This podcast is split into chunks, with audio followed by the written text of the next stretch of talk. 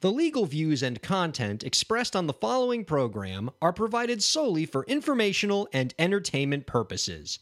They do not constitute or contain legal advice.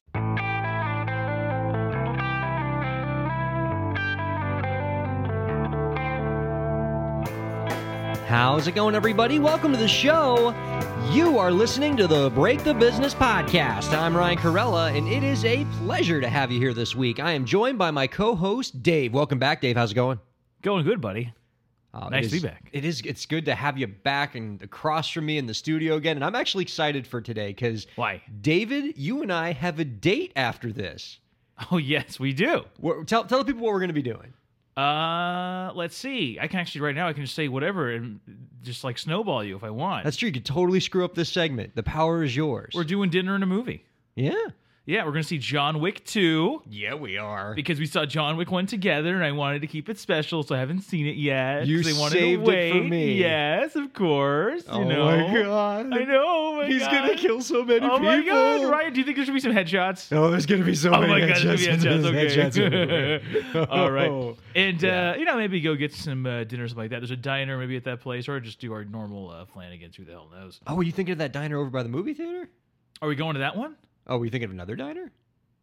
No, that theater. What? I don't know. Anyway, we'll figure it out. Yeah. And uh, we'll, we'll go where the evening takes us. Yeah, yeah. We'll uh, you know, we'll see. We'll, post all sorts of pictures about it on uh, Facebook, Twitter, and Instagram. Well, see, now that you've said that, you have to do it. Do you want to share a milkshake with two straws? Totally. Oh my god. Oh my god. No, like, I'm, I'm, I'm all giddy. Yeah. yeah. Actually, you know what? You know what I did yesterday? I actually spent a day at the cinema. A day. Yeah. Really? because I went to see Lego Batman. Is that good? Awesome. I- Really? okay. All right. I don't think this is controversial. I don't know. I'm thinking after Dark Knight, Okay. it may be Lego Batman. Really? This is the Batman we deserve and need. Okay. Really?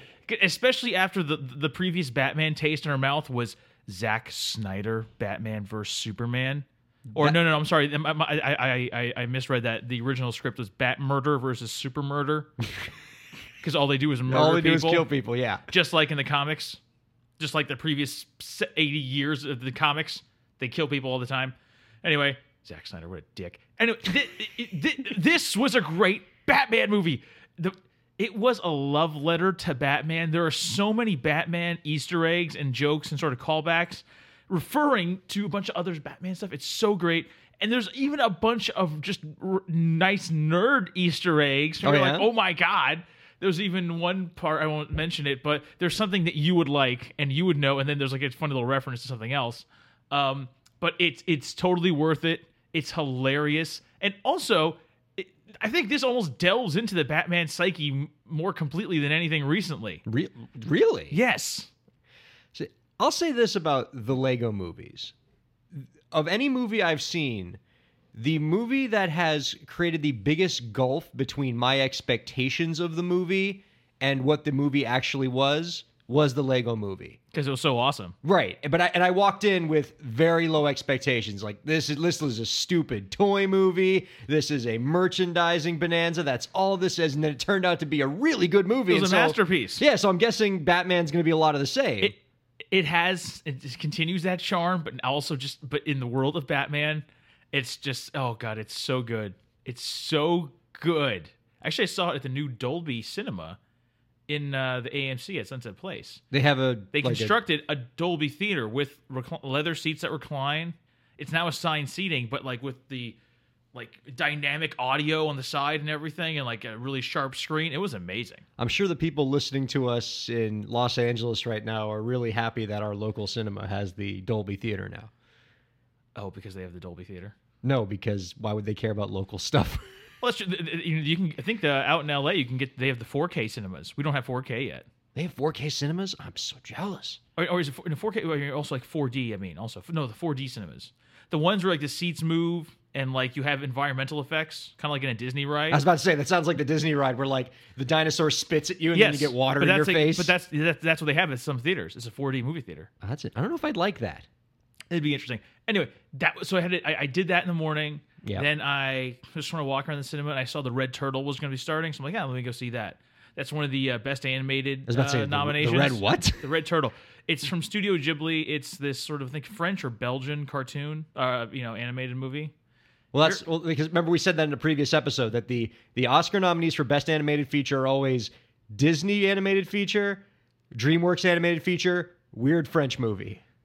Then I saw the weird French movie. Was it good? It was beautiful. Oh wow, okay. It was very good. It won't win because, you know, Zootopia is there. I haven't seen Zootopia. I did see Finding Dory last night on Netflix after everything. And then I after what Red Turtle, I, I saw that Rogue One had like was was 20 minutes in, so I'm like, fuck it.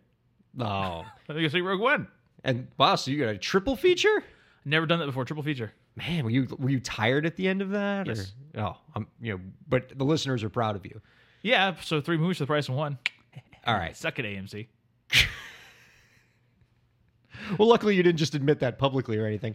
If you want to rate, review, and subscribe to the Break the Business podcast, you can do so on our platforms. We're on iTunes, SoundCloud, Stitcher, and Google Play. You can follow me on Twitter at Ryan K A I R. Where can they follow you, my movie thieving friend? At Metal Dave 85. Take that, AMC.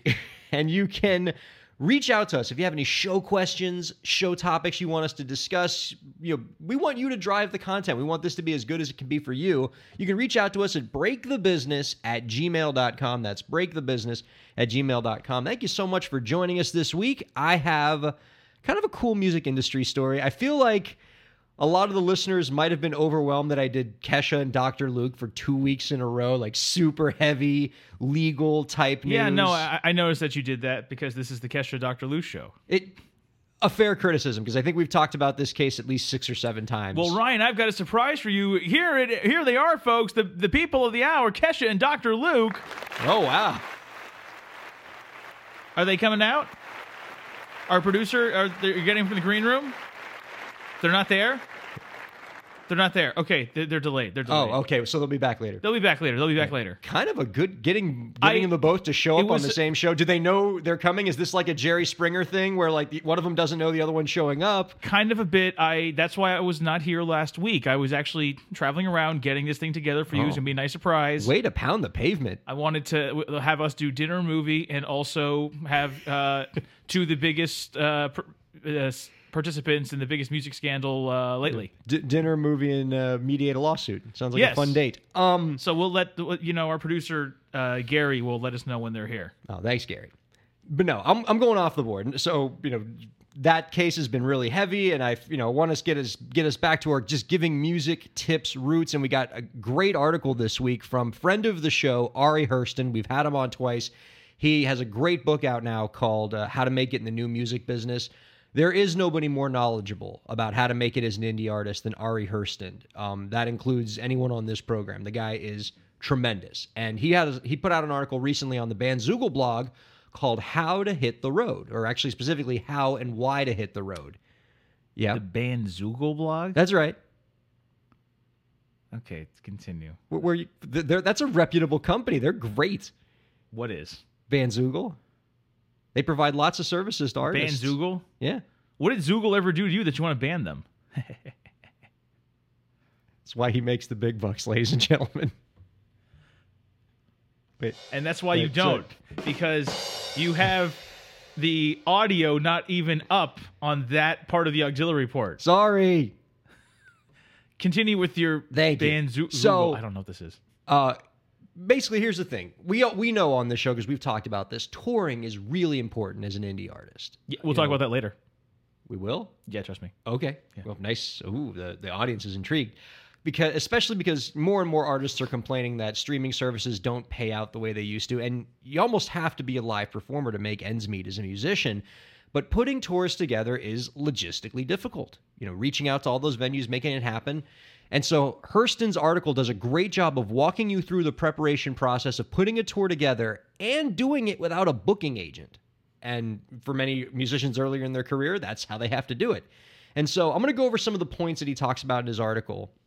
But I strongly recommend that you, the listener, check this article out on Bandzoogle blog because, like, see your face over there. They're good company. Uh, because, like all of his articles, he did a really great job with this. The first thing he talks about in the article is if you're going to put a tour together, start the planning process at least five months out. Uh, your goal is to book all of your tour dates two months in advance of your first show so that you have time to promote that show uh, for those two months. In your first month of planning, you want to route your cities, research your venues, get contact info. And when you're picking cities, you want to choose cities that are on a reasonable route given your re- given your resources. You don't want to go, you know, to Maine and then to Los Angeles and then, you know, back to New Jersey or something. You know, kind of you, you want to put it on a predictable route, regional, obviously. yeah. That's right, right. And and if you're and if your following is regional, don't go to cities where you don't have a following because you're not going to be able to promote yourself. Um, but be prepared to backtrack a little uh, because you're often going to have trouble getting the schedules of venues to line up with your schedule. So you might have to jump around back and forth a little bit, but try to minimize it when you can. You want to use Google Maps to plot out the cities you want to visit. Keep your drives shorter than six hours on a show day and shorter than 10 hours on a non show day. If you try to do any more than that, Herstand warns you that you're going to burn out. And how do you find venues? Well, Herstand recommends a platform called Indie on the Move, uh, IOTM for short. And this is a great website. They have a list of venues, they have the contact info for all the venues, and band reviews of the venues. So you can find out which places are good and which ones are not so good. And they even have this cool sorting feature on the platform where you can find venues that fit specific. Uh, I can't- Specific? Thank you. Criteria. Um, you know, for example, if you're only looking for venues that seat less than 500 people or 18 plus, you can kind of sort those things out and find only the venues that are going to fit what you're doing in that particular city. Now, when you're reaching out to talent buyers at a particular venue, uh, Herstand warns, uh, not warns, but advises to not be afraid to use both phone and email. Some talent buyers are still creatures of the telephone. They're not going to listen to you. Um, they're not going to, you know, respond to email. So get used to actually having to talk to people. I know a lot of folks in our generation they hate talking on the phone. You know, it's all text messages, but apparently that's the way some talent buyers still are. And so um, you know, be ready for that. And if you do have to send an email, keep it short, but emphasize your history in the area and how you're going to promote the show and how many people you expect to come. Really, you're selling yourself to the talent buyer. And by selling yourself, don't just tell them your music's great. Tell them specifically how you're going to pack the place because that's really all they care about. I mean, your music can be terrible, but if you know you're going to fill the place up, that's ultimately their chief concern. Yeah, let them know if you have a following. If you're going to actually bring people in that are then going to buy drinks and That's know, exactly right. patronize the establishment. patronize these. I like that. Very true. And so, if you go into Herstand's article, he actually has a great sample email that he has used uh, in his own band and has gotten lots of uh, positive feedback on it. So you can use that as kind of your sample. Um, Herstand also recommends, uh, in terms of helping you pack the place, find a local opening act for your show. Use websites like Bandcamp, Indie on the Move Again, and Reverb Nation to find local acts that kind of have a similar sound to you and can help you promote your band and your show in that local area. And uh, obviously, you're going to have to split some of the money with them, but Also, that way they just bring their local fans and people into the show. That's you already got more uh, guaranteed people uh, coming in that know them, maybe not necessarily you. Bingo. And when you've completely routed and confirmed your tour, the last step is to find sleeping arrangements in each city. And when you are early in your career and you're doing your first few tours, what does that mean, Dave? Oh, you got to crash on couches, buddy. That's right. You gotta you gotta crash on the couches. Um, you uh, uh, Herstand advises to crowdsource among your fans on social media and see if any of those diehard fans might be willing to let you crash on their place for a night. And uh, Herstand even says, as a last resort, if you don't have a place to sleep, don't be afraid to just tell your fans during the show you need a place to crash. Yeah. yeah thank you all for listening. Is there anywhere I can sleep tonight? Because he says anything is better than sleeping in your van. really? Yeah. Uh, okay. Well, you want to make sure they're not sketchy. Like, How are you supposed to do that in just like a second? Hey man, that's that's the world, man. That's the business. You, you taking I feel like that's the dubious advice there. Then uh, a sudden be like, yeah, I've got a place you can stay. Ryan, you want to get in the van? Uh, that sounds great. I mean, I just finished the show. I'm tired. Um, I mean, what kind of place you got? Oh, it's it's a nice uh, little cozy little place there. Oh, that's. I mean, I hope we're not going to be too much trouble. I mean, No, there's three no, of us no. here. Oh, I got a dog if that's right. Oh, of course. Oh, we we love dogs. I mean, none of us are allergic. Yeah. Yeah, you, you look kind of sweaty and beat. Oh, I'm exhausted. I mean, just played for two hours. Uh, Yeah. You know, been booking gigs for the last five months. But you, uh, you, know what's good to sort of upkeep uh, while you're all doing that? It's putting lotion on your skin. Here, Yeah? I got some lotion for you. oh my God, that's great. Thank you so much. I just, I mean, I can't believe you keep that stuff at home. I mean, uh, do, do, I mean, I'm not saying you probably have an extra bedroom, but do you know where I can sleep in your house? There's a basement. Oh, a whole basement to my. Oh my, you, you're so nice. You know, it's so hard to find good people like you when we go out and travel. Yeah, yeah, yeah. Anyway, here, let, let- let me. Do you mind if I get uh, your measurements across your shoulder there? All right, Oh no, course. I mean, yeah, you got to measure me for your basement, sure. Yeah, yeah. Let's get the inseam. All right. And- All right, I mean, good that, stuff. That, that was a little weird, but yeah, okay. Um, yeah, I appreciate it. There you go. All right, can I have the lotion back now? Oh, of course, yeah. There No, don't give it to me. Put it in the basket. Oh, oh, yes. Put the freaking lotion in the basket. and scene. All right. Improv extraordinaire. Metal Dave. Very good. All right. so, the last warning from Herstand on this, and other than, you know, don't, you know, don't hang out at Buffalo Bob's house or Bill's house. or- Buffalo Bill. Sorry. Um, is if you don't promote, you know, make sure you promote your show. You got to promote your show uh, wherever you go because if nobody shows up, you're not going to get that talent buyer to want you to come back to his venue again. All right, so one final plug here for this awesome musician. Get a copy of Ari Herstand's new book, How to Make It in the New Music Business. He didn't ask me to plug him. He's just a super awesome, knowledgeable guy we've had on this show before, and his book is great and you'll benefit a lot by reading as much as possible for what he has to say. And oh, I almost forgot, Dave. Where are our manners? Coming up in the next segment, fantastic guest. Um, we've had her on the show before. Friend of the show, Marian Call is All coming on. She's got an album coming out um, next week, and uh, she's one of my favorite artists. So we're gonna be excited for that. Marian Call coming up next on the Break the Business podcast. Ryan here from the podcast. Shameless plug time. My new book, Break the Business Declaring Your Independence and Achieving True Success in the Music Industry, is now available in paperback and an ebook. The book talks about how you can be your own boss in your music career and take control of your content creation, promotion, distribution, and fundraising.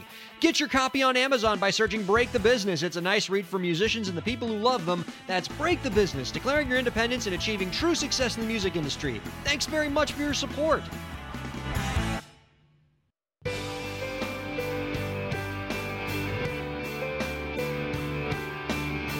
Welcome back to the Break the Business podcast. She is an Alaska based singer songwriter whose 10th album, Standing Stones, is coming out February 24th. She'll be touring in Washington State in March, and you can find tickets at mariancall.com slash shows. Ladies and gentlemen, Marian Call is on the Break the Business podcast. Marian, thank you for joining us. Thank you, thank you. It is It's so good to have you back.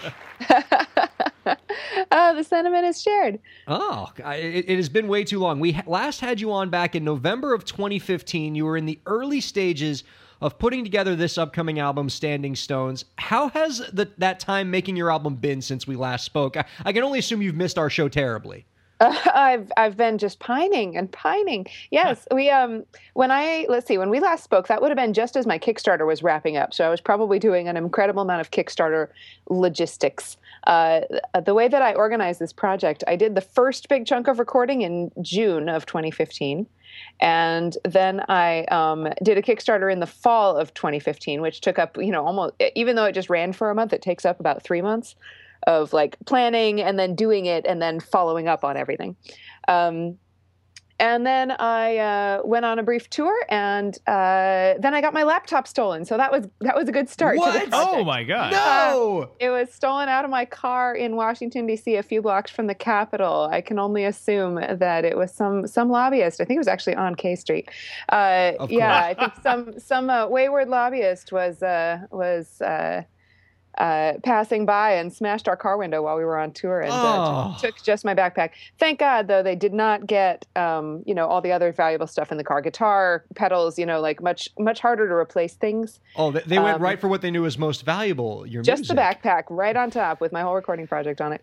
It was backed up, of course, but Oh, it was that, also that was like. about to say. What was the backup situation all there? right. Oh, we were all backed up. We were all backed Oh, up. thank um, God. But um, but uh, the problem was my software wasn't, and I had run out of licenses for my music software, so I had to buy my laptop Oh, again. No. and um, and all of my software, which made it which cost more than the laptop.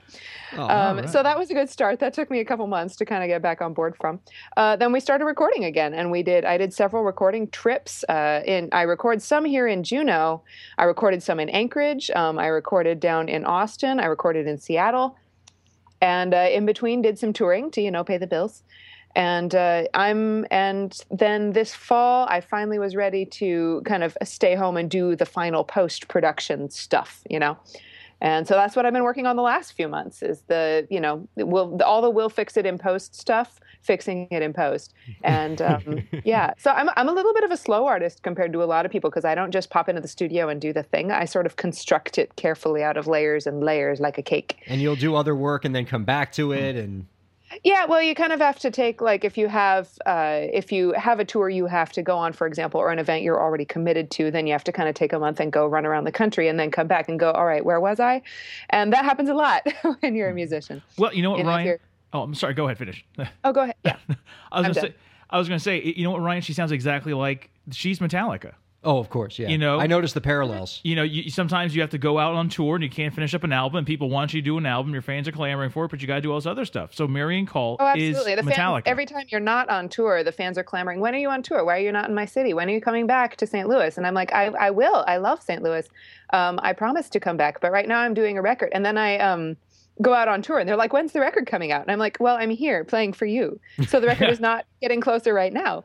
Uh, but it's that's fine. I like it. I like the balance. It means that i get some time at home kind of sitting and computering and crossfading things and then i get time out on the road pretty soon going to see everyone. I can't wait. I, quick question, because I've, I've noticed these people on Twitter, Ryan. Maybe you do when you follow uh, musicians and performers do you ever get the people that say, "Hey, when are you coming to St. Louis?" The day after you played in St. Louis? That like, happens all the time. It makes me cry. oh my god, what are those people? I know. Well, I the thing is, it's uh, it's social media used to be when it when when there were less people on it, it was less crowded, less crazy. Uh, there were um, uh, it was easier to just like say I'll be at a thing and then everyone would find out. But now there's way too much Twitter for everyone to find out about all your little announcements you make, and you certainly don't want to make them ten times a day, right? Because then everyone not in St. Louis would unfollow you. Um, so. Uh, as as time went on, I was like, Twitter, this amazing new tool, and then Facebook, this amazing new tool. But both of them have become much less effective uh, about telling people about shows. And so I keep begging people get on my boring old fashioned email list because I swear that is the only way you will not miss the shows.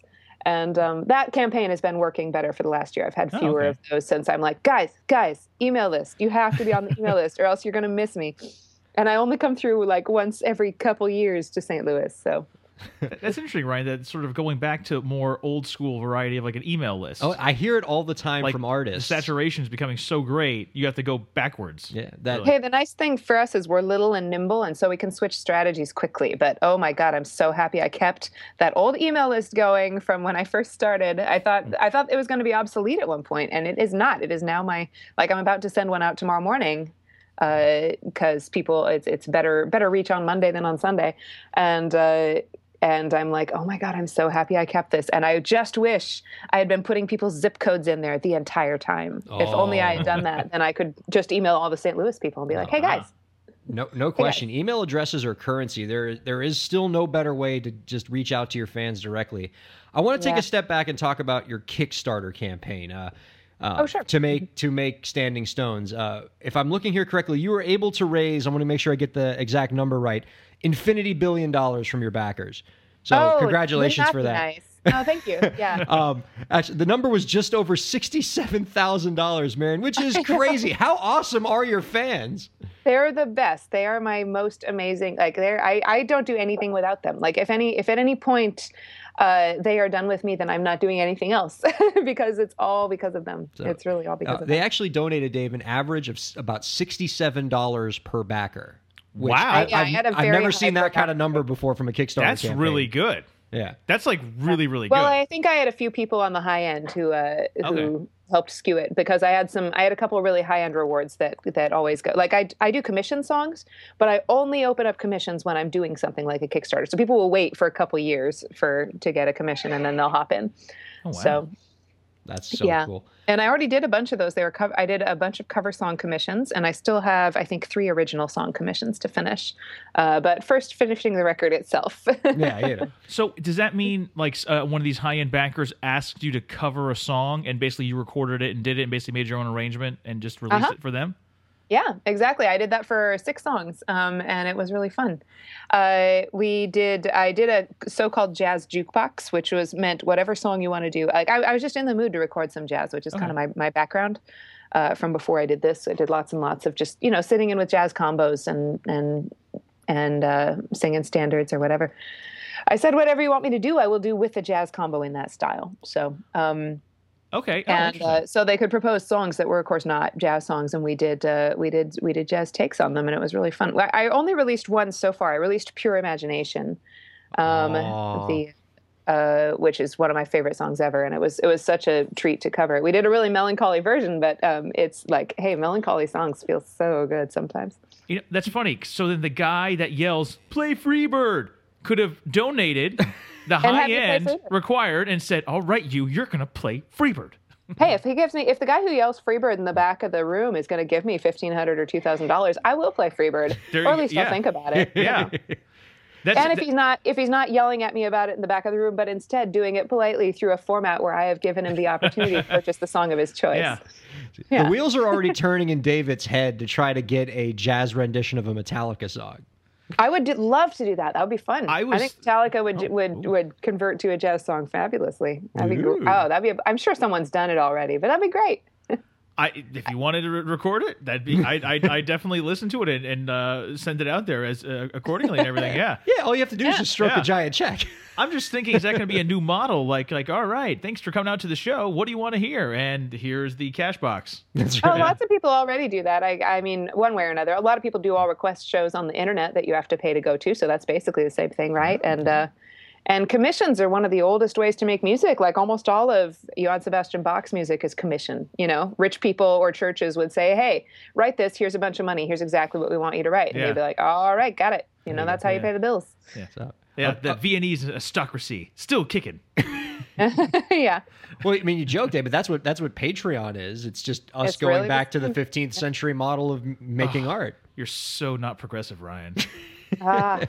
So, uh, a big thing that you did with that Kickstarter campaign, Marian, is your effective use of stretch goals, which is basically adding Mm-hmm. extra stuff to your album if your backers basically ran up the score on your initial funding goal and contributed even yeah, more. yeah, yeah. Yeah. Um, can you talk about how you were able to use those kind of stretch goals to create a really cool final product for your fans?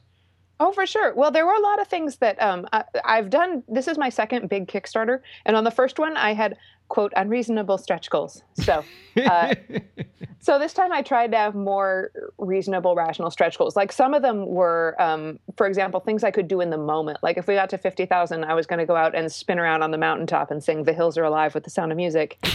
Uh, and I did, and so so that we just like took a day and did, and it didn't really cost anything. Um, and uh, other stretch goals were things that, again, like I, uh, the problem is that as your as your money goes up from your backers, so do the costs. So does the cost of fulfilling the thing you're making, right? Like people are giving you extra money, but you have to make more CDs now, and you have to print more stuff, and you have to ship more. So you have to be careful not to like commit to a big new thing that's going to cost a lot. So like one of my big stretch goals was we're going to make the record on vinyl, and um, and people still have to buy the vinyl. So I'm not like including vinyl in the project because that, the numbers just don't crunch on that. I, and I crunched them. Um, but I'm going to make me. the record on vinyl, which means I'm going to make a vinyl master. I get a big giant cylinder of metal with my record on it, which is great. And um, and uh, then people will be able to order vinyl. So the the making vinyl available was one of my stretch goals. Um, Nice. And I just got my vinyl masters, my my digital vinyl masters in my email yesterday. I'm so excited. That's so I, cool. I've never done vinyl before. I can't wait. Um, and uh, uh, let's see, what were my other stretch goals? Some of them were things I wanted to include in the record itself. Like I wanted to have a string section, I wanted to have horns, um, but those are expensive, and so. But I knew I wanted to include them on the album anyway, so I made those kind of lower end stretch goals that I thought it was likely we were going to hit. Um, and yeah, it was it was fun. I kept sort of like working my way up into um, into instead of working my way up into more and more commitments of stuff to ship, I tried to work my way up into commitments of more and more ways to make the album awesome. So, and that was a good decision this time because now I'm I'm nearly done, and you know, in a few weeks when the CDs arrive, I will. Uh, uh, be you know doing a big packing and shipping kind of like disastrous uh, my living room will be amazing it'll be awesome um, but i won't have 50 extra things that i have to figure out how to include and pay for you know Well, now I kind of want to hear about the things that went horribly wrong for Marian Call. What happened on that last Kickstarter campaign with your stretch goals that just uh, caused you to go mad? Um, I did lots and lots of math for that last Kickstarter, but Um, I'm didn't you remember how on this Kickstarter people had an average very high level donation? Sure. What's funny is people can have a very high level donation and yet cost you more than the people at a lower level donation. So on my last Kickstarter, I had a high level thing that I didn't realize would be so popular. And that high level thing actually earned me a lower percentage of the money that I needed for my project No. Oh. than the oh. lower level thing. So that was my mistake. It's sort of like if you have people at a $20 level get a CD and people at a $40 level get a t shirt, but the t shirt costs you like $22 and you still have to ship them the CD, then you're actually making less money at the $40 level than you were at the $20 level. And what if everyone backs your $40 level? You're not going to have enough money to make the project in the first place. We're losing money on each money sale, but it's cool because we'll make it up on volume. One hundred percent, yeah. And so, so that was kind of what happened to me. Was I had a great, great, very successful first Kickstarter, but so many people went for the level that I didn't expect, and that level cost me more to fulfill than all the other levels, and didn't scale very well. And so I wound up like kind of spending too much fulfilling that, and not quite having enough for the rest of the project. Uh, my laptop also got stolen on that project too. It No. was, it was- yeah, Wait, wait, wait. I was in Glasgow and uh, no, I was in Edinburgh, and uh, we had our laptop locked up in a basement uh, during the show, and someone who had access to the locked up basement and knew we had stuff locked up in there made off with the laptop during the show. So, Two laptops have been stolen while on tour. Well, this is in six years. So, uh, when if you travel every day all over the world and you don't have a hotel room to put things in, uh, there are certain risks you run. But um, the first one, I my fans really like rallied and helped get me a new laptop, which was amazing. The second one, I actually didn't really tell anyone about until now that it's been a couple years. The second one probably kind of like, oh, we get it, we get it, lady. We see what's going on with scam already. Your laptop got stolen. He That's wants why to I get you didn't another tell one. anyone. Yeah, That's why I didn't tell anyone. um, it was that same K Street lobbyist. That's right. It She's was, just following yeah, you yeah. everywhere. Yeah, Transcontinental theft victim Marian Call here with on with us. I- you know, Oh. I did get what was fun about that was though I did get to call Scotland Yard. I felt very cool. What? I got to call Scotland Yard and file a report with a cute Scottish policewoman. It was great. Somebody came in with a deer stalker hat. and- Yeah, no, nobody funny. came in. The laptop is not worth Scotland Yard coming in, but they did give me a report number and took my information and stuff. That's awesome. Yeah. that's So, good. uh, we're gonna play uh, a song from Standing Stones, and we're so excited that you let us play. We've been falling in love with it here in the studio. Uh, but before we do that, one more question: the last time we had you on, we talked about the fact that you're based in Alaska, and I wanted to ask you a question we asked you during that last interview again, just because we have new listeners now. And I think your answer last time was valuable. So. Alaska is obviously not one of the major music hubs, and we likely have many other listeners out there who are also trying to achieve success in their own music careers and are perhaps also not based in major music cities. Do you do you have any advice for them based on your own experience? Um, there's, I mean, there's a lot of kinds of advice right now. The thing is, um, the thing that will give the music, the sort of indie music scene that I'm a part of, strength right now, the thing that will make us strong is the diversity of strategies people have. And I think that is a really good news for people who are in kind of weird, uh, like cities that are not in the center of everything, or who maybe, like, for example, if you have kids or if you um, are not able to travel easily, like, it- not everyone can do the, you know, make a record, go out and travel for six months, come home thing. And even if they do, like, not everyone can make it solvent. But that is not the only way to put music into the world right now. And that's not the only way to get fans. And that's not the only way to connect. It's not the only way to make money. So, um, if we all kind of cobble together our own little strategy of like what works for us uh, if you cobble together the strategy that works for you like with with 5% travel and uh, 60% getting a grant or having a day job and 20% having a patreon and 15% you know like sort of piecing together the strategy that works for you now that there's so many avenues um, you know working hard to get on spotify playlists or uh, or um, like having a SoundCloud following, whatever your little niche is. Um, if you follow your strengths and follow uh, the pieces of it that come naturally to you, then I don't know about going like full time and quitting your day job, but I do know that you can participate in the music world and be a musician, get your music heard, get fans, and uh, and be creative. And I think that's a really encouraging world. I like it. And let's uh, now enjoy some of the fruits of that creativity. This is the title track off of Marian's album coming out on the 24th, Standing Stones. Here it is on the Break the Business podcast.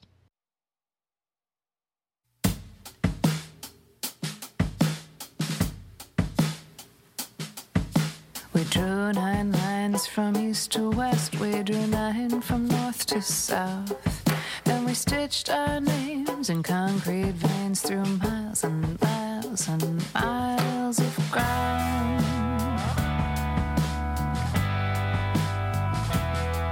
The solid rock, it does not care if we scratch our names, if we scab and tear, if we line and spine and grind it, if we dare to try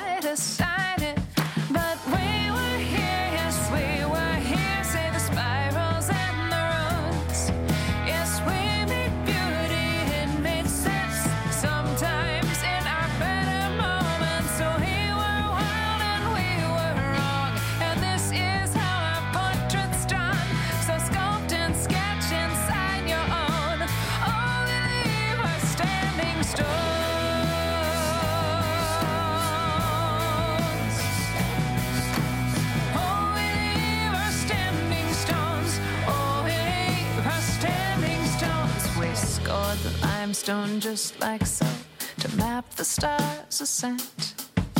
To prove we understood the moon, we left circles where she went. The triangle unlocked for us to babble of our towers. And then we wrangled fire and rocketeered our sticks back to the stars.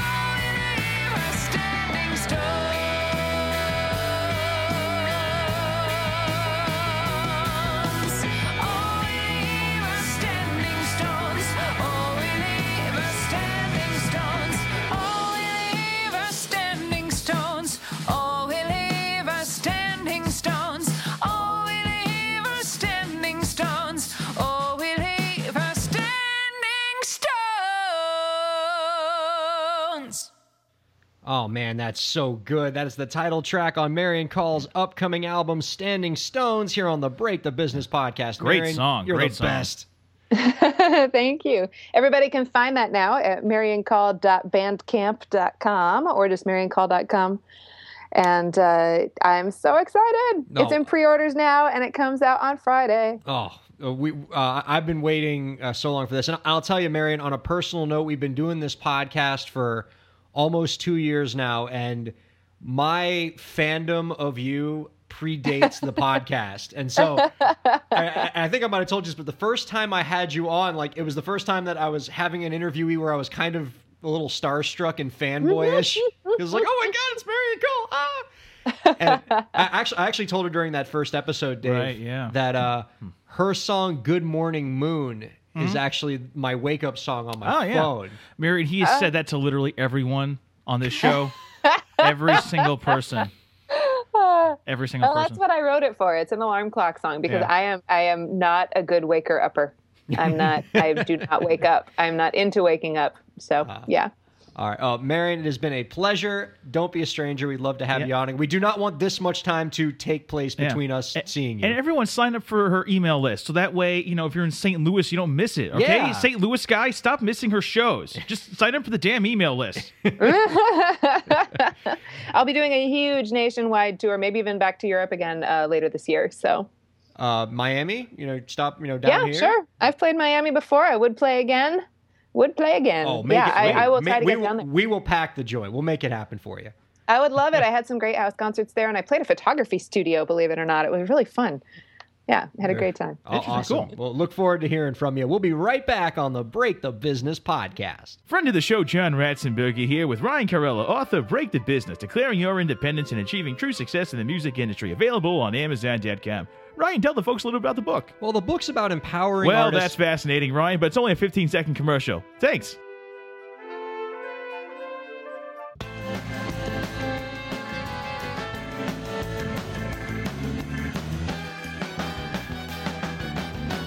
Welcome back, everybody. Our thanks to Marian Call for joining us in the previous segment. Her new album, Standing Stones, comes out February 24th.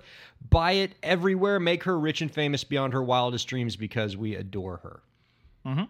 So, is getting rid of the thimble, Dave, I heard about this. Yeah. and it will be replaced by a new token that's announced March 19th. Apparently, one of the candidates to replace the thimble is a Formula One race car.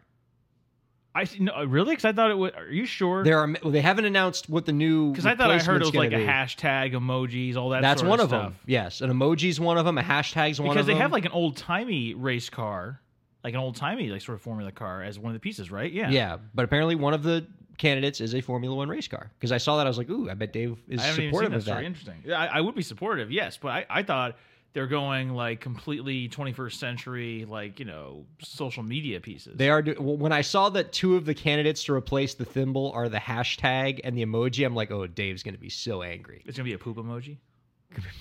Because I know how much you just hate like anything that- from this newfangled is- is- generation. Is, so- Monopoly Milton Bradley or Parker Brothers? Oh my god, I don't know.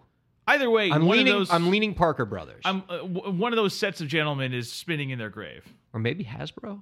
It's not Hasbro. Okay. So one, one of the Parkers, or perhaps Milton or Bradley, Yes. is very upset about what's happening to their game. Mhm. Um, did you ever like Monopoly growing up? Yeah, of course you didn't. Now, did, you, did, did I ever play exclusively by the rules for an entire game? No, Has anybody? I don't think Has so. anybody played Monopoly to its conclusion? I don't think so. I mean, that's what I think the, the insane asylums are full of people. Who, who've actually made it to the end of a game of Monopoly. Anyway, um, so I want to debut a new segment this week. Oh, that's always fun. Yeah, so I even came up with imaging for it because there's some crappy people in the music industry, and uh, it's always good to call them out. And now it's time for Ryan's Music Jerk of the Week Oh, you are just the worst type of person. on the Break the Business podcast. You know who I'd like to nominate for my jerk of the week? Well, who? I know you're not soliciting. yeah, no, I, entries. I have my own jerk. What? you. Why? What? I okay. Cut the imaging off after the Stewie comment. You don't need to keep reminding people it's the Break the Business podcast. They already know. They've it, they're, they are inundated with it every single like little imaging thing you have. You're saying the imaging is too long? no, I'm j- don't don't And now why it's why time Oh, for Ryan's Music Jerk of the Week Oh, you are just the worst type of person. Cut it off. on the Break the Business podcast. Didn't need to go there any longer. We're trying to create brand awareness here, Dave. There's nothing wrong with repeating the name of the Break the Business podcast as often as you can. Because people need to know about the Break the Business podcast. And oh, You are just the worst type of person. Anyway, from Billboard magazine, before this year's Super Bowl, Dave, the Giving Back Fund was contacted by Ed Sheeran's manager Okay. with a proposal that Sheeran would perform at the nonprofit's pre Super Bowl event in exchange for Sheeran receiving four VIP tickets to the to the big game. However, it turned out that the man asking for the tickets was in fact not Ed Sheeran's manager at all, and instead was just a scammer who has no relationship to Sheeran. The scammer took the tickets, reportedly worth $50,000 from a charity, and vanished. Once the Giving Back Fund realized they were being scammed, they contacted police who informed them that the tickets had already been resold by the quote unquote manager. That's just like a jerk, a jerk of the week, not a music jerk. Well, it was music. There was I a, thought- it was a music concert. Oh, this is this was just an enterprising uh, fellow that took advantage of the Ed Sheeran name. That's exactly right. I thought you were going to tell me like something Ed Sheeran had something to do with this. I'm like, oh my god. Like you thought, like oh, Ed Sheeran's manager was the jerk of the week. Yeah. No, Ed Sheeran manager's good name is being slandered by this so guy. So a guy just called up this charity nonprofit charity. Yeah, and said, "Hey, I'm Ed Sheeran's manager. that's right. We want to work with you guys. If you use guys, here's what we want in return." They're like, "Yeah, sure. What the heck." Yeah, no, yeah. Sheeran wants to see the Super Bowl, and you know if he's going to come and perform for us, it's the least we can do. Get him some tickets. He takes the tickets, Yep. sells them. I'm assuming for cash, so For- it's not oh for trackable. sure, for sure, and is vanished. and it's gone. Meanwhile, the charity just gave away four tickets Yeah. to nobody. I mean, yeah, Wow. yeah. That should just be called, you know, Ryan's like criminal of the week. I mean, he he's a, he, why can't he can't be both a jerk and a criminal? Ah, usually criminals are jerks. That's right. Have you ever met a non-jerky criminal? Sure, there are plenty of people out there who are jerks but haven't committed criminal behavior. Is- Isn't that kind of the essence of the Dave the Ultimate Arbiter segment? That's right. Yes, not all jerks are criminals, but Yeah. all criminals are jerks. That's right. Uh, You know, you know, you know, in a being in a parking, you know, a person who ar- you know saves a parking spot by standing in it, that is a jerk, but probably wouldn't necessarily be a lawbreaker. No, that rises to the level of criminal activity, You're saying that person should be thrown in jail or, or worse. for yes. how long? Uh, life. Well, well Ryan, we need to reasonable. make parking lots great again. All right.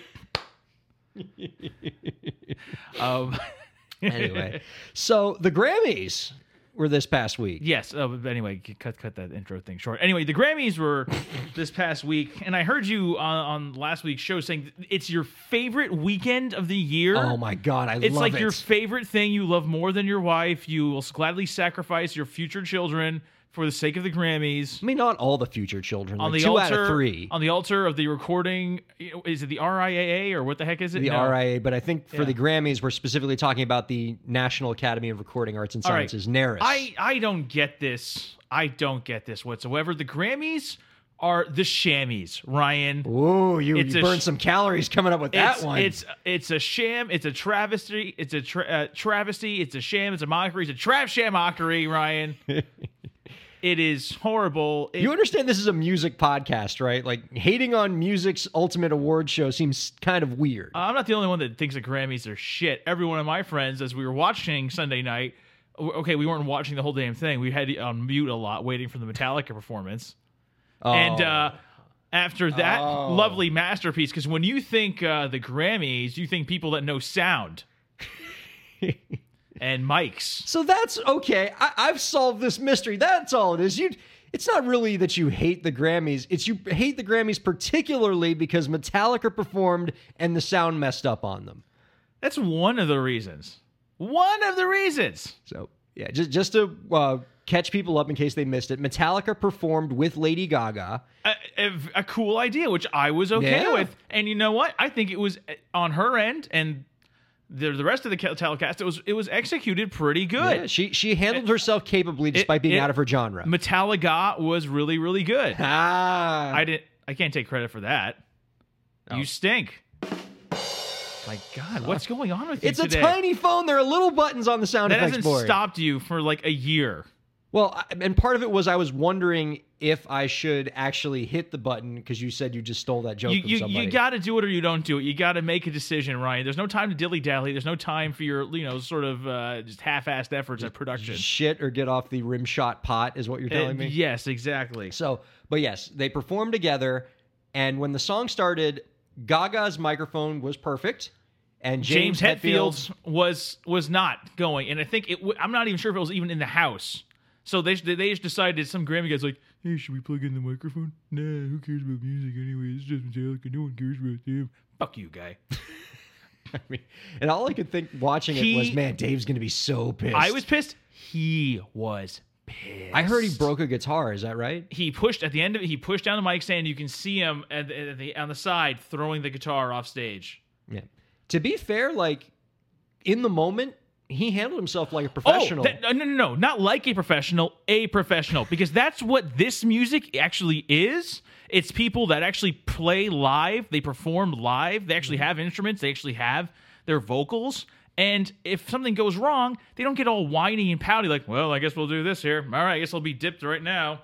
Okay, not not getting anything in the air, not getting anything. Nope, that's going on. Well, I guess this is happening. Happy New Year, huh, folks? Well, whatever um, no, no, no. You- don't. They're they're they're professionals. That's why this music is better than all the rest of that other crap.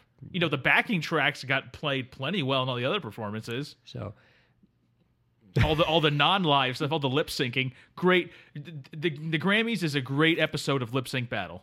whoa, shade. Yeah, So Metallica is actually no stranger to being screwed over by the Grammys. And so, as the biggest Metallica fan I know, let me ask you, what was the greater Grammy injustice? All right, this or Jethro Tull. what are you doing? Just, just, just, just, just, skipping right to the end. Some people don't know what I'm Fine, talking go about. go. Explain, okay, explain.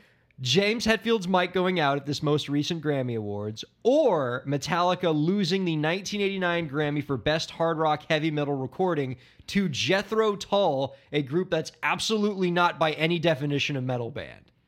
Yeah, there's no metal flute. That is, that's your flute does not belong in metal. I mean, maybe Ron Burgundy can make it metal if he wants one day, but That was the uh, and that was the first year of that category too. Yeah, yeah. I, I think it's this, just because it's just a pattern of disrespect. Also, what happened that evening, and not that anyone else would know, because the best metal performance was on the non-televised portion of the awards. Oh, it always is. Megadeth won, right? Do you know the music Oh, I heard about this. as as Megadeth is walking up to get their award, their first Grammy ever? Congratulations to Dave and the boys. Yeah, And it's so funny. the house band that I guess you know usually plays music from Yeah, like that band or the- that artist. Yeah, for the pre-telecast awards, the there's one house band that just plays music for every person that comes up and wins a pre-telecast award. They started playing Metallica's Master of Puppets. Yes, they did. Shittily, also. I think it, it, it sounded like, from what I heard, uh, it seems like they realized, oh, wait, this is not it. And they kind of halfway stop, but they keep going and then just go back into it. Like it's the weirdest thing. Like, da, da, da, da, da, da, da. wait, what do we do? Ah, let's just keep going. Da, da, da, da. Metallica, Megadeth, You know. potato, potato. You know. I, yeah, so that was. I mean, there there've been some conjecture amongst you know the community, like, oh, did Dave know about that as like a joke or something like that? I don't know. It seems a little weird, but it's just a, it's just a pattern of disrespect from this awful, awful uh, organization that I'm done with. I don't care about them anymore. They don't want me. Fine. I don't want you.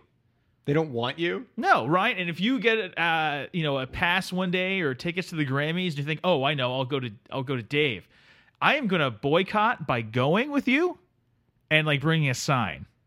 I'm going to make a scene. I'm going to make a scene. I'm going to do a Tom Commerford, Wh- Who? Rage Against the Machine bassist, What did he do? climbed up the scaffolding at the MTV Movie, Oh, movie, that's Music right. Video Awards. That was him. Yes. So what you're saying is, if I, for some reason, ever got to go to the Grammys, instead of taking, I don't know, my wife, I should take you because you're going to make a giant mess of things. you want pub and branding. That uh, that would get both. That's fair. I I, I just My wife's got got, no promotional juice, but you, I got you make it happen. I got you. I got you. so can I take? I want. I want to just gently pat myself on the back here. Oh, okay. I know what you're doing. Already, Yeah. I- in, in, anticipation, I've already got it pulled up. Thank Oh, is that right? Yeah, Yeah. I, already, I read your mind. Go ahead. Oh, thank yes. So, um, I have said in the past that I'm a above average Grammy picker. This year was no exception. Uh, I had our, our my Grammy pool with with our friends. I got 13 out of 17 right this year, and that was including the fact that I got the what? Chuck. Ah, excuse me. What? Chuck. What? Oh, Oh, sorry. oh, chalk. Yeah. I, I didn't say anything. Go ahead. okay. Keep, keep talking. Um, 13 out of 17, and that was including the fact that I got the album of the year way wrong because I completely bombed on Sturgill Simpson winning album of the year because it was Adele. Chuck. Chuck. Are you? What are you implying? That This is. Oh, you're so brave, Ryan. Record of the year, Adele. Song of the year, Adele. Pop solo performance, Adele. Pop vocal album, Adele. Rock performance, David Bowie. And I told you about that too. I gave you that information. No, because that- Metallica that- was nominated, and they're giving to Bowie because uh, 'Cause he's dead. he's- Yeah. yeah. uh, Rock album, Cage the Elephant. What the? Who the fuck is Cage the Elephant? I nailed that one. That was a hard Who- one. who are they? They're no one. They're a great rock band. No, you. I think you picked it because you realized, all right, they disrespect the groups, so obviously they'll go with the one no one cares about. Rap album, Chance the Rapper. It's in his name, Ryan. I see what you're Oh, doing. B- big, big praise to Chance the Rapper, an independent artist winning three Grammys, including Best New Artist. How cool is that? Pentatonix or country duo. That's great. Yeah. Uh, Of course, They're not country. they did the song with Dolly Parton. Oh, give me a break. So, but why does it just say Pentatonix, not Dolly Parton here? Because I was writing it on an Excel spreadsheet. Oh, I get it. Dolly Parton doesn't rate for you, Ryan. There's only so much space in the little box. Dolly look, Parton doesn't uh, I- I- fill the bill. Look, here's look, here's what you're doing, okay? And this isn't fair because when I pick a, Adele to win an award, you just say chalk. But then when I pick like Cage the Elephant or Pentatonix, which is not an obvious choice, you're just making fun of me by saying, "Oh, oh, who's that person?" like I can't win with you. It's a matrix. It's the algorithm. It's it's like it's like Canada Town or Hoser Talk. At a certain point, there's a way to actually just decode it and get them all right. Like like okay, ur- urban contemporary album went to Beyonce. I would have picked Keith Urban. I thought that was an obvious. I thought that would have been an obvious choice. Thank uh, you. I hope you're proud of yourself. I am. I am. Ad- admittedly, yeah, the Adele heavy categories, and and the worst part is that I knew Adele was going to win those top level categories because of what the Grammys have historically done to Beyonce for her entire career. How many Grammys has she won? 22 Grammys. Oh, yeah. None of them were, oh, except, sorry, of the 22 Grammys, only one of them came from either Album of the Year, Record of the Year, or Song of the Year. They just don't give the major Grammys to her, despite the fact that she's a, you know, big time, one of the greatest artists of this or any generation. Okay. But she, you know, she puts out an album that makes that has strong political overtones, and the old farts in the Grammys go, "Oh no, we can't." brr." But yet they let a tribe called Quest perform. Well, perform, yeah. When's So- last time? When's last time you heard? And the Grammy for Album of the Year goes to a tribe called Quest. Right, but if and, They were great, by the I, way. and here's and here's the thing: I haven't heard any of these albums. Well, I think I've seen part of Lemonade when it was on HBO when Yeah. it came out. I saw part of Lemonade. I haven't really. And the only uh, thing I know from Adele 25 is "Hello." Yeah. You know, great cover of the Lionel Richie song. Um, really turns it on its head. That's how you do a cover, Ryan Adams. Just, just really, really, just really, just you know, made it her own. Frankly, yeah, exactly. no, no resemblance to the original. But here's the thing: someone winning an award and having their acceptance speech time to talk about something is that uh, you wouldn't you say you get the same amount of statement possibilities as the person performing?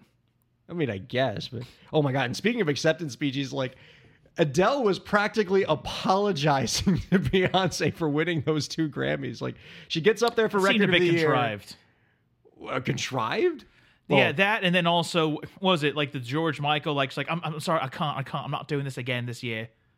Oh, oh, so now you're just you're just shooting on everybody like you ripping on No, no, no. Beyonce. Now you're coming after Adele. She gets a second chance, but Metallica doesn't. Screw you guys. Well, I'm sure if James Hetfield wanted, he could have said, "All right, everybody, stop, stop, stop. We're not doing this again." You know, and then you know it could have started it up again. But of course, it, his mic still wouldn't have been working. Uh, no, because like freaking whoever the producer's like dumb brother was d- recording that day, or like they're in charge of the sound. It's it's a, it's a horrible show watched by uh by chalk enthusiasts. Ryan, I already can't wait till next year. All I bet I, I bet you have Duke winning the Final Four this year.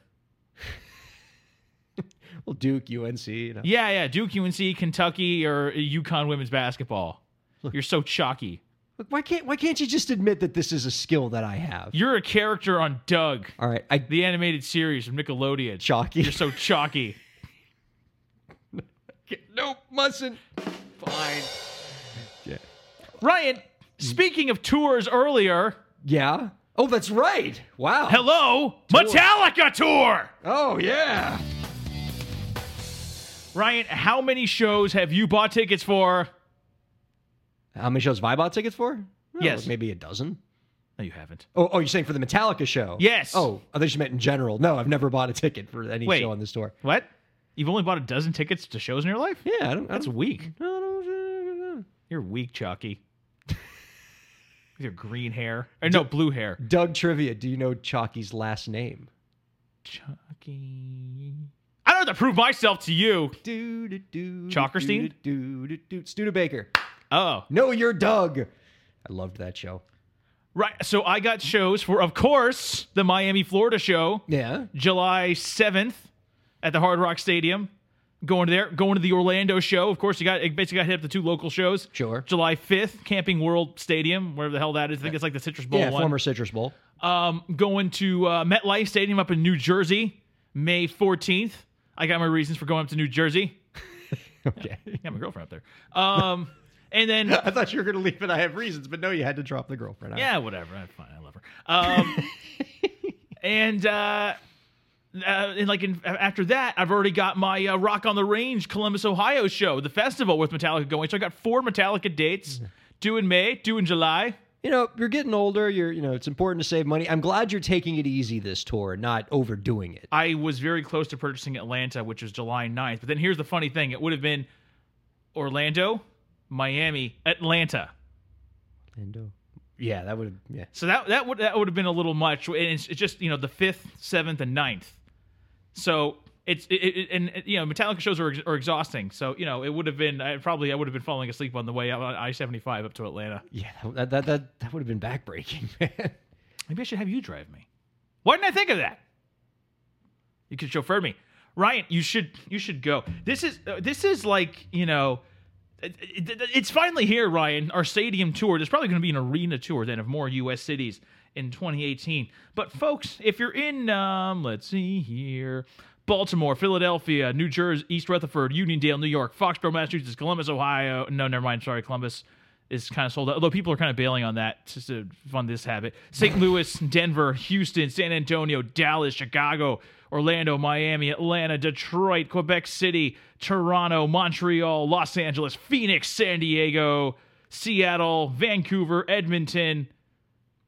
If you're in one of those cities, if you're not in one of those cities, get a ticket, get in the car, see him. It's the best show you'll ever see in your whole life. Don't listen to this guy over here. He doesn't know what he's talking about. What? Exactly. you know, you'd think this guy would be like, "Hey, Dave, let's go see Metallica together." No, he's a poser. D- Are there still tickets to the Miami show? Yeah, they're getting further and further away from the field. I've Okay. got I've got my general admission uh, ticket. Oh, you're like in the pit or whatever. GA man, GA all the way. Woo. Well, So if, if if if you're in if you're in Miami, Orlando, uh, Columbus, or New Jersey, uh, maybe look for me. So, as much as you like to characterize me of the enemy as the enemy of your love for Metallica, I'm Yes. thrilled for you that Metallica has finally announced this tour. I know you've been waiting for it. Exactly what an enemy You're says. going to way too many Metallica shows. But Four is uh, that's- that's only going to get me right. That's only going to be shows seven, eight, nine, ten.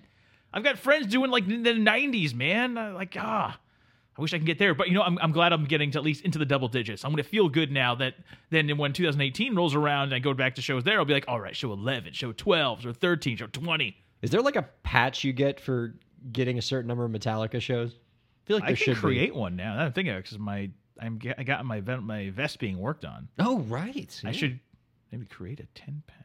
Yeah. Ooh. Ooh. Ooh. Ideas. Yes. All right. Are- are- are- Speaking of ideas, Okay, oh, we got okay. uh, I noticed you did some rearranging of furniture in here. Yeah.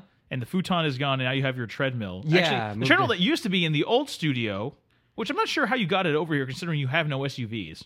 Uh, borrowed my parents' car. Okay, or did you run it over? That's right. Yeah. Okay. Anyway, I'm thinking, you know, I just had an idea because I was thinking, like, oh, it would be funny if you did a show from up there. What if we have an Oscar pool and loser has to do the show from the treadmill, The whole show. whole show? I mean, Burn calories and provide entertainment. It's fun. I- I'm trying to think about how we would do this logistically. Like, I- Well, I, the- guess the- I could the- detach the mics and Yeah, yeah, no, no, you, you just hold the mic. You hold the mic. no, like I think it'd have to be this one because yours is Oh. the Audio Technica more fancy one. This one is you can say is like your more Yeah, you sort can- of h- straightforward handheld. Here's the th- like, I'm a little afraid because my my my award show picking powers is kind of limited to the Grammys. I'm not good at picking Oscars. oh, you're not gonna do the chalk for the Oscars, Ryan? That's Damn it! Why didn't Duke win Best Picture? That's right. So I'm- mean, I'm I'm a little worried, but like I'm. I'm not one to shy away from a challenge or a really good show idea. You're not gonna shy away from a challenge. A challenge, yes.